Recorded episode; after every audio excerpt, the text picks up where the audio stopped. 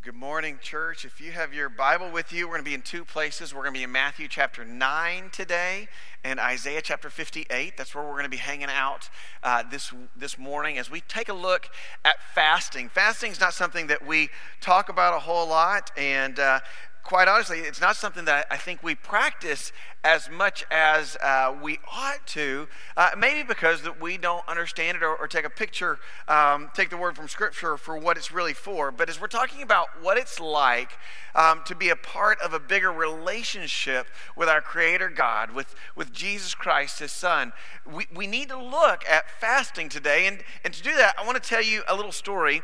Uh, Christy and I, many of you know, we've, we've grown up together, known each other for a long time. Uh, growing up in high school, we went on on many mission trips together, and some of our favorite involved construction work. Uh, as we did that, literally everything I ever learned about construction work, I learned on mission trip, which is a really dangerous place to learn about constructions. There's no OSHA on mission trips, you know, there's no protections going on. And uh, so when we jumped into student ministry, I, I, we wanted our kids in our youth ministry to be uh, uh have a missional mindset, to be a part of missions. And so we took them uh, on a trip to to uh, Mississippi, and our job was to, to lead them. When they got there, they said, "Hey, who knows how to uh, who knows how to roof or anything? We're short some leaders." I'm like, "Well, actually, Christy and I did. You know, we were just kind of sat talking like we've done it before." They said, "Great, you're in charge." I mean, what I left out was the last time we did it, I was 15. And so they put us in charge, and we're going through and we're working on this roof. And, and just so you know, when we go on a mission trip, everybody uses a hammer and, and nails, right? This is how you lay shingles. You put it in, you beat your fingers to death, and all that kind of thing. As we're getting through the week, I'm starting to wonder are we going to make it? Like, can we actually finish this house? What happens when the week ends? Because everybody shuts down on Friday. It was a hard rule. Friday, you are done. What happens if this sweet lady that we're helping has three fourths of a roof come Friday? and I'm a little anxious. Obviously, I don't know what I'm doing, and we're we're hammering these nails as fast as we can. But you know, 10, 10 teenagers and, a, and an ill equipped leader, we're, we're, we're, we're not doing great. And uh, the, the chief comes over, overseeing all the projects, and I said, Listen, sincere question. What happens if we don't make it? He said, Oh, you'll make it. I said, No, I appreciate that. What happens if we don't make it? I just, can we stay late and whatnot? And he says, Listen, if it gets tight Friday morning, I'll have two guys come out here with nail guns and we'll finish this roof in about an hour.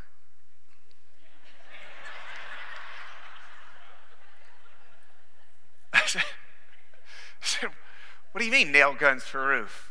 I've been roofing since I was 15. I've never seen nail guns. And he goes, Oh, we don't allow teenagers to use nail guns on the roof. So I said, Well, that makes perfect sense. I said, but we could have been, we could do three or four or five houses if we just got the right people out here. And, and it was great. I, I remember the conversation. He said, Well, part of what we are here to do is bless this community. But the way that we do it matters.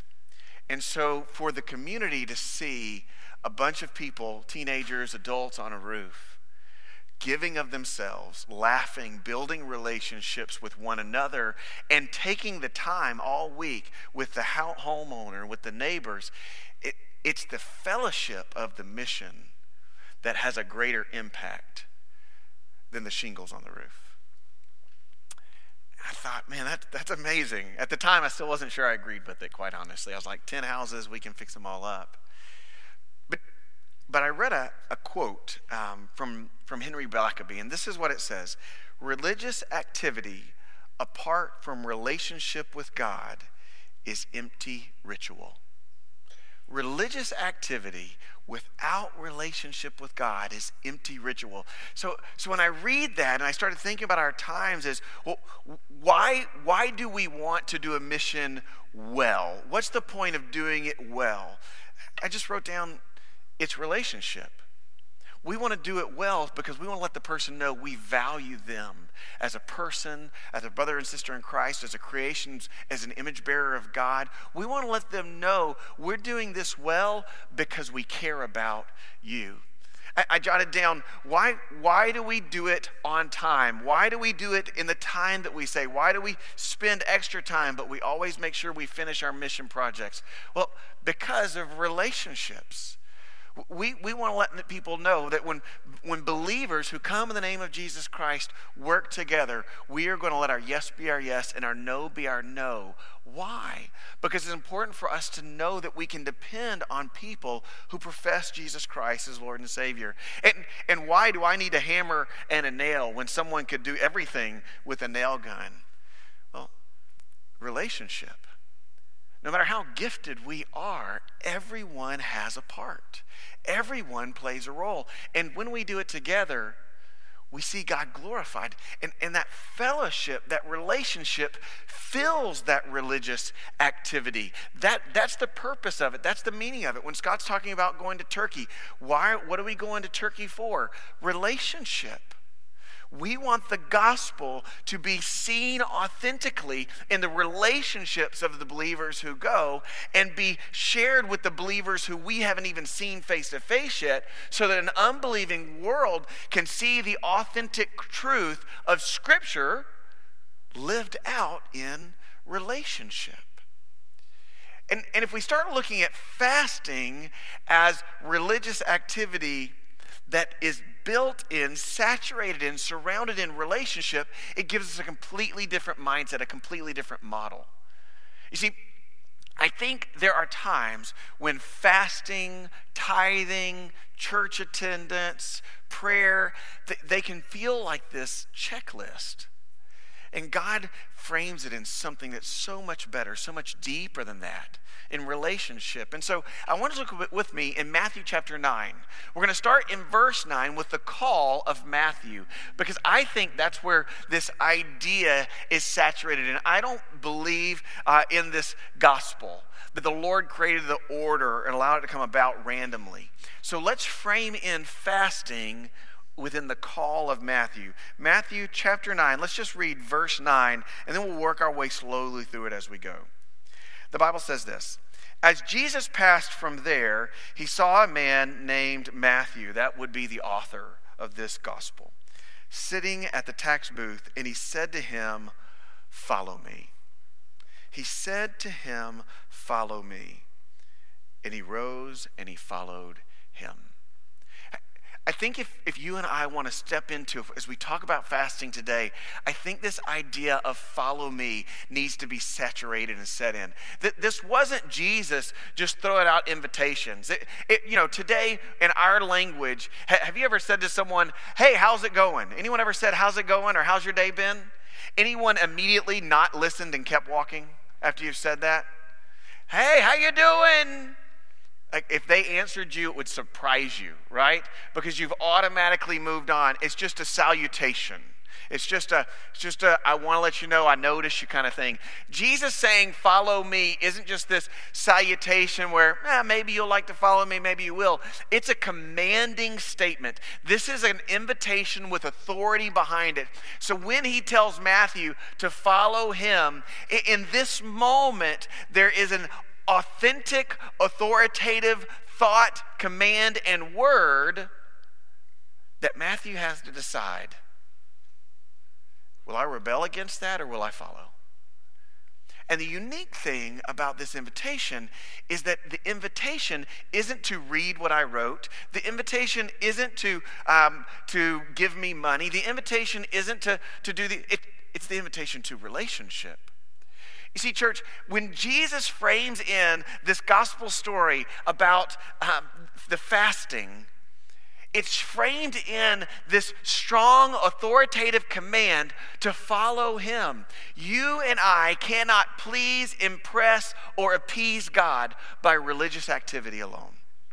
In fact, you, you can't please, press, or appease God with your best activity, whether it's religious or not. Because God is not in need of something from you, God is inviting you to be a part of His bigger picture. And so when we look at fasting, when we start to pull into that, we have to start asking a question is do I have a relationship where I am following hard after Jesus Christ? The Bible says he walked by Matthew and he rose and Matthew followed him. He left what he was doing. Now, now look what happens immediately after this text in verse 10. Immediately, Jesus is challenged. And Jesus reclined, verse 10, at the table in the house, and behold, many tax collectors, sinners came and were reclining with Jesus and his disciples. Verse 11, and when the Pharisees saw this, they said to his disciples, Why does your teacher eat with tax collectors and sinners? But when he, Jesus, heard this, he said, Those who are well have no need for a physician, but those who are sick, go and learn what this means. I desire mercy and not sacrifice. I came not to call the righteous, but sinners. See, in this moment, Jesus has said to Matthew, Follow me. Not only has Matthew followed him, but now he's having fellowship with Christ at the table, dining and reclining. And the, the Pharisees come in and they say, This is unacceptable. You should be doing better religious activity than what you're doing. This relational uh, pouring out of yourself into these guys, this is not okay. In fact, what they're saying is, Jesus, you should be embracing something else. You should be embracing what we're talking about. And what Jesus says is, you've got it all wrong. To follow me means you have to embrace my word. You have to let it sink into you. And he quotes a, passage out of Hosea, Hosea chapter 6. He says, Go and learn what this means, which would have been an insult to the Pharisees. I desire mercy and not sacrifice. You see, the Pharisees were fantastic at telling people what they ought to do and how they ought to do it. They held the keys to the kingdom as far as uh, the relationships were concerned. They knew all the right things to do, but it was void of relationship. And Jesus says, Here, reclining at the table with sinners, here these sinners are embracing a relationship with me, and that in itself is the best. It makes what we're doing meaningful instead of just ritual. So, why don't you go and you learn what the scripture says in Hosea that God desires mercy and not sacrifice. Now, this would have been a hugely potent statement, and that's where we're going to camp today a little bit. But because we, before we get into fasting, we need to really understand is this statement by God in Hosea repeated by Christ in Matthew? Does that mean that there's no need for sacrifice in the Christian life? Does that mean to be merciful is at odds with sacrifice? Listen to what Matthew chapter 23, verse 23 says. You can write that down in your notes. Jesus is having another conversation with the Pharisees. Th- this is what he says Woe to you, scribes and Pharisees, hypocrites! For you tithe, religious activity, for you tithe mint and dill and cumin and have neglected the weightier matters of the law justice and mercy and faithfulness. These you ought to have done without neglecting the others. And in ways in what Jesus says, he says, You're tithing of the smallest thing. Could you imagine, ladies, you, you, have you ever seen like dill in the container at the store, right? Could you imagine figuring out what 10% of the dill you bought that day was and giving 10% in the offering place? This place would smell all kinds of fun. But but could you imagine like the minute attention to detail that that would have taken? What Jesus says, he actually doesn't tell them not to tithe. He doesn't tell them not to sacrifice. He just says, you're neglecting the weightier thing that makes the sacrifice meaningful. You're, you're neglecting what is important that makes the sacrifice have value. The trap is, is that we turn a relationship with God into a meaningless checklist. Or maybe vice versa, that we say that there's no action I need to take because my relationship with God is all I need. You see, I think there's trappings that we look at that we say any religious activity is ritual and therefore evil. And there's a group that would say, you know what? Let me do religious my, all my stuff. Let me check my checklist off. And when I go to God, I will one will outweigh the other. And Jesus says, not only is that garbage, that is an unbiblical way to read God's word. Because quite honestly, our life should breathe into our relationship with God. And by definition, when we are in relationship with God, following hard after Him, it creates a religious activity. In the book of Isaiah, the prophet is, is being inspired by the Spirit to write to the people, and they're trying to fast and, and to please God with their actions. And I want you to listen. If you have your Bible, you can turn there with me to Isaiah chapter 58, verse 1 and 2. Isaiah chapter 58, verse 1 and 2. The Bible says this Cry aloud and do not hold back. Lift up your voice like a trumpet. Declare to my people their transgressions, to the house of Jacob to their sin. So, just for clarity's sake, this is to the people of God, right? This isn't to, to people who are outside of the family of God. Now here's what happens. They seek me, uh, they seek me daily and delight to know my ways, as if they were a nation that did righteousness and did not forsake the judgment of their God.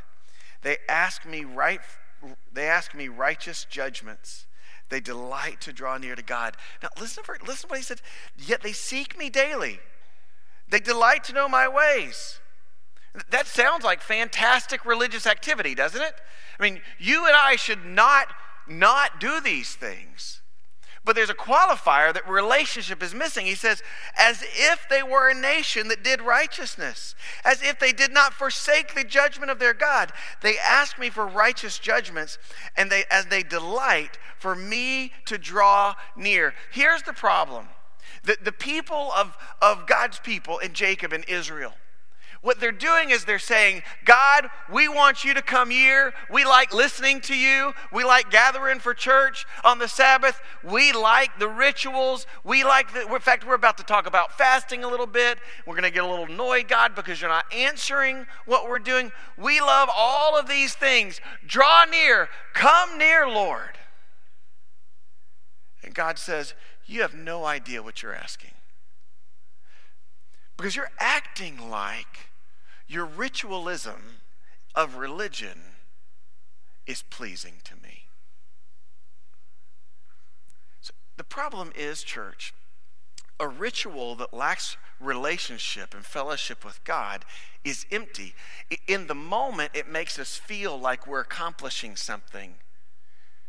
But, but that activity is meant to be a rhythm of our relationship to read about the Lord and to see how good and sweet He is, to close the Bible and to serve yourself is sin and rebellion.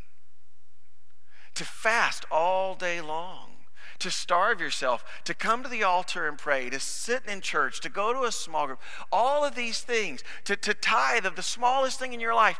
If, if you do those things to check your list and you enjoy checking your list, you enjoy knowing the right things to do, if it doesn't flow into your life, and you don't begin to take on the characteristics and the qualities of the one whom those things are meant to help you establish and enjoy relationship with, what God says is, You don't want me to give you what you ask for. Today, in our modern context, I, I, I can't tell you how often, how easy it rolls off the tongue is if we say, Come, Lord Jesus, come. Church, if we were to look at that in context, and we were to look at our life and our relationship with God and our reflection of our life in relationship with God, when He shows up, would we really be that happy? Or would judgment come with Him? Because it's just been ritual, it's just been routine. See, the warning in the Old Testament, the direction of Christ in the New Testament, is that the mercy God's desire is a quality and a characteristic that He has innately. It's part of who He is. It is not something that we have. And it only shows up in our life because of the time we spend with Him when we start to become Christ like, reflecting Him. See, mercy, not sacrifice. In Isaiah verse 6 and 7 of chapter 58, God says this Do you know the fast that I choose? To loose the bonds of the wicked, to undo the straps of the yoke, to let the oppressed go free, to break every yoke. Is it not to share your bread with the hungry, to bring homeless poor into your house? When you see the naked to cover him, and you do not hide your, excuse me, and not to hide yourself from your own flesh. You see, when God speaks through Isaiah here, he says the fast that he wants to see in your life is an emptying of yourself and a filling of Himself inside of you. In church, the word fast, just so that you'll know, and we'll break for just a moment. The word fast really means the one who is empty. It means the one who is empty. Why, why do we fast? We fast to set aside something to give extra portion, extra attention to our relationship with God. If, if you were to do this, uh, one of my favorite quotes, I've said it three or four times this week already, is actually from Don Quixote. Uh, Don Quixote says, The proof in the pudding is in the eating, right? We always we say it in, in America, the proof is in the pudding, right? But the proof in the pudding is in the eating. I, I heard a pastor share this with me 20 years ago. I thought, this is the deal. I can look at your pudding if you were to have a pudding contest at the chili cook off next week. And I'm a fan of pudding, all right? If you had a pudding contest and I were to look at them all and you were to say, Pastor, which one is the best pudding? How would I know? I'd have to eat it. I would have to prove I would have to prove that it was good. I would have to do it by my taste buds, by what's going on. Uh, Psalm 38, 34, verse 8 says, Taste and see the Lord is good. Blessed is the man who trusts him. How do you know the Lord is good? It's proving that in your relationship with him. It's tasting it, it's living it out. How do you know that fasting is not just a ritual? Is it producing the sweetness of God, of the relationship, of the proximity with God in your life? Because ritualism and fasting is only meaningful when it's a part of a bigger relationship. It can't earn you uh, any favors. After Jesus said this in verse 14 of Matthew chapter 9, it says, The disciples of John came to him. The Pharisees are done talking and said, Why do we and the Pharisees fast, but you do not fast? Saying, why, why do we fast, but you do not fast? Now, before I assume we all know what fasting is, uh, it does mean the one who is empty. But in Scripture, it is an expectation of believers who follow the Lord. It just is. Throughout the Scripture, Jesus doesn't talk about if, he talks about when you fast. And fasting, just a quick little, so we're all on the same page. There are different types of fasts. One, there's public fasts, and there's private fasts. Uh, the private fast is what is individual. When Christ says, when you fast, don't let anybody know what's going on. Clean yourself up and, and don't just keep it a secret. That's a private fast. A public fast or a national fast is one where God's, God's leader or a national leader calls a fast for the whole people about something specific. So those are the two types of fasts in the, in the, in the Bible. But then within that, there's a normal fast, and a normal fast you find in Scripture talking about abstaining from food but not from liquids. That would be kind of the normal fast. A, a, an absolute fast would be no food or liquid. That's talked about in Scripture for a period of time. Uh, we, we would look at a partial fast. If you read Daniel, the Daniel fast is pretty hip and trendy right now, right? It's abstaining from particular things, but not necessarily all foods. Those are different types of fast. Uh, there's one, I want to be very careful. Someone's asked me, um, what about fasting from things that are not food? The, the, uh, the kind of the closest picture I can give you of that uh, is in 1 Corinthians. In 1 Corinthians, 1 Corinthians um, the Bible gives us permission for a husband and wife to fast from intimacy for a short period of time, as long as they're in agreement, in order to seek the Lord particularly about something together in oneness.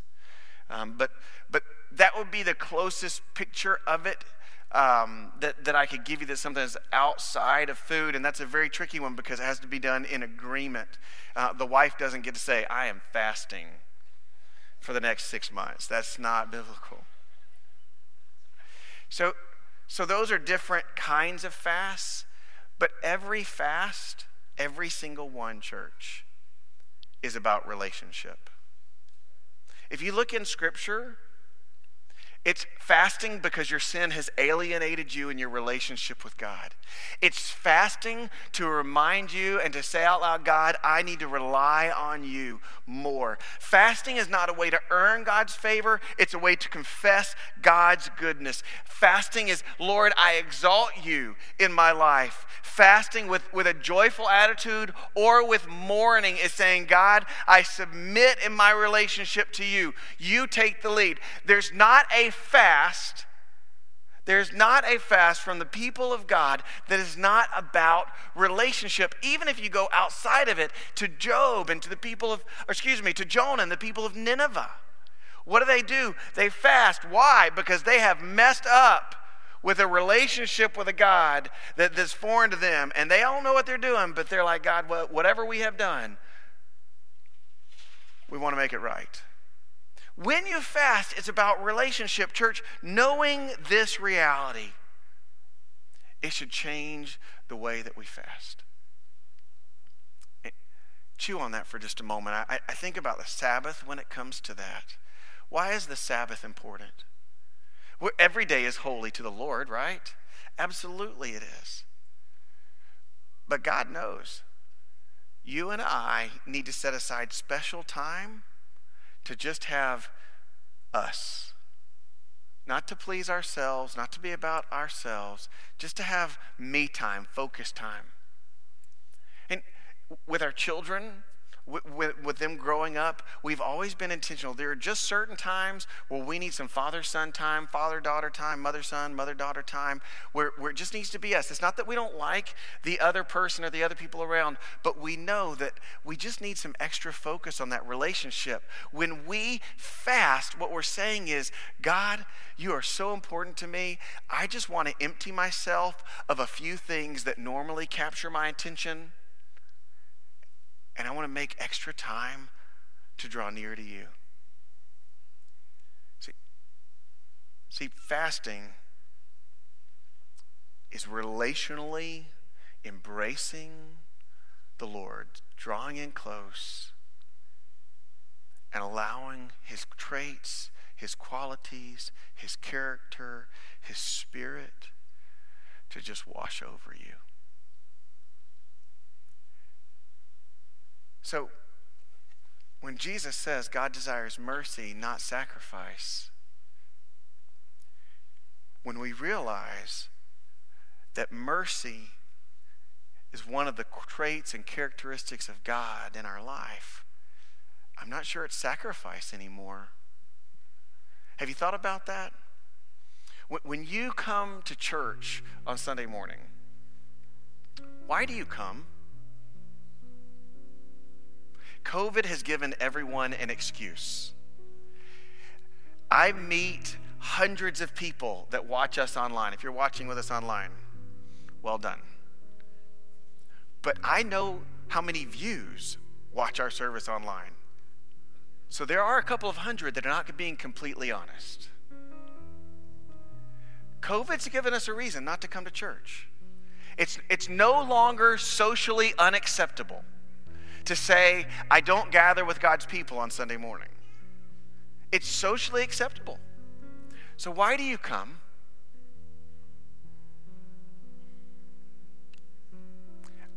I know for us, in my family, when we're not with you, something feels wrong. It feels like I am missing out on a piece of me because it's not sacrifice to get up in the morning. In fact, when we don't have uh, life groups on Sunday morning, our family still gets up at 7 and wonders, what do we do for the next two hours?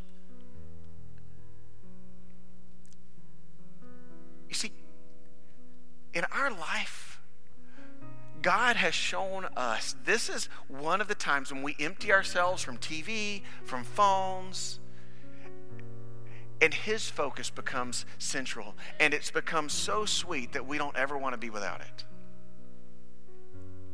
Here's what I want you to know when you fast, as you walk with the Lord, it becomes sweet like that. It becomes meaningful like that. Because God is better than that turkey sandwich you were going to have for lunch.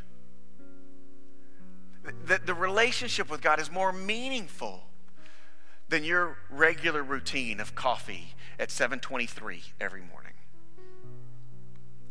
So it, it's not a sacrifice. And so here's my challenge to you this morning. In, in your book, you'll find it there. Ask the Lord to help you set a time in the next couple of weeks to fast. Maybe just from sunup to sundown. And don't just wonder what you should do. If you don't know what to do, just think, what do I need to do to draw near to the Lord? Let me just start reading the Word. Let me take a walk and, and look how God is incredible in creation. Let me find a Christian to have a conversation with or, or. Fill that space with the Lord and see what happens. Here's the beautiful thing fasting is only for a season. Here's what the Bible says Jesus says in verse 15, can the wedding guests mourn as long as the bridegroom is with them? The days will come when the bridegroom is taken away from them, and then they will fast. Here's the beauty there won't be fasting in heaven. That, that's an amen moment, right? There won't be. Because the bridegroom will be present for eternity. There will be feasting, not fasting. Because we, we won't need to make extra space because our all in all, perfectly, not in a mirror dimly, but wholly, you will be with the Lord. But to help you anticipate how good that day will be, you and I should fast regularly here because it will whet your appetite for what it's like to live in the presence of God. It'll make you long for eternity.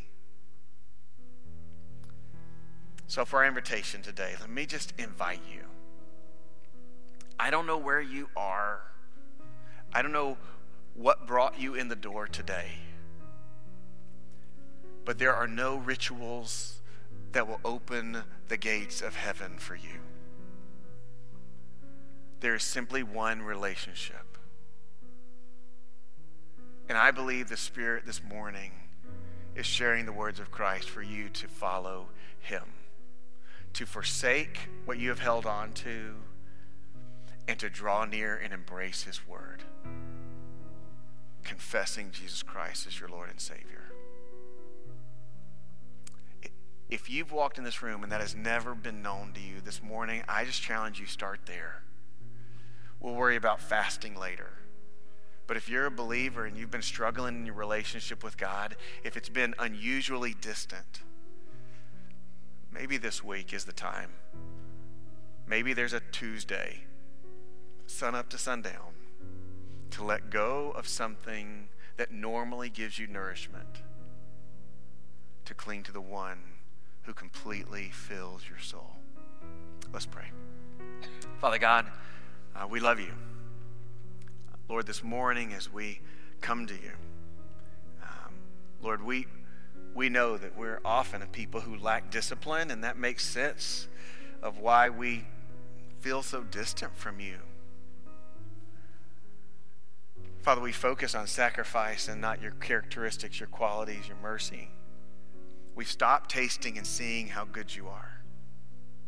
And so, Father God, I just pray as a church that we would be reminded that we are part of something bigger and that in fasting, God, in fasting, Lord, your Spirit ministers to us, reclines with us in a unique way. Lord, not earning your favor, but changing our spirits, changing our hearts. Father, if there's anyone in this room that has not known what it is like to taste and see that you are good, Lord, I pray that you would help it begin not with a ritual, not with a routine, but with a relationship in Jesus Christ. Pray this in your name. Amen. Would you stand with me, church, this morning?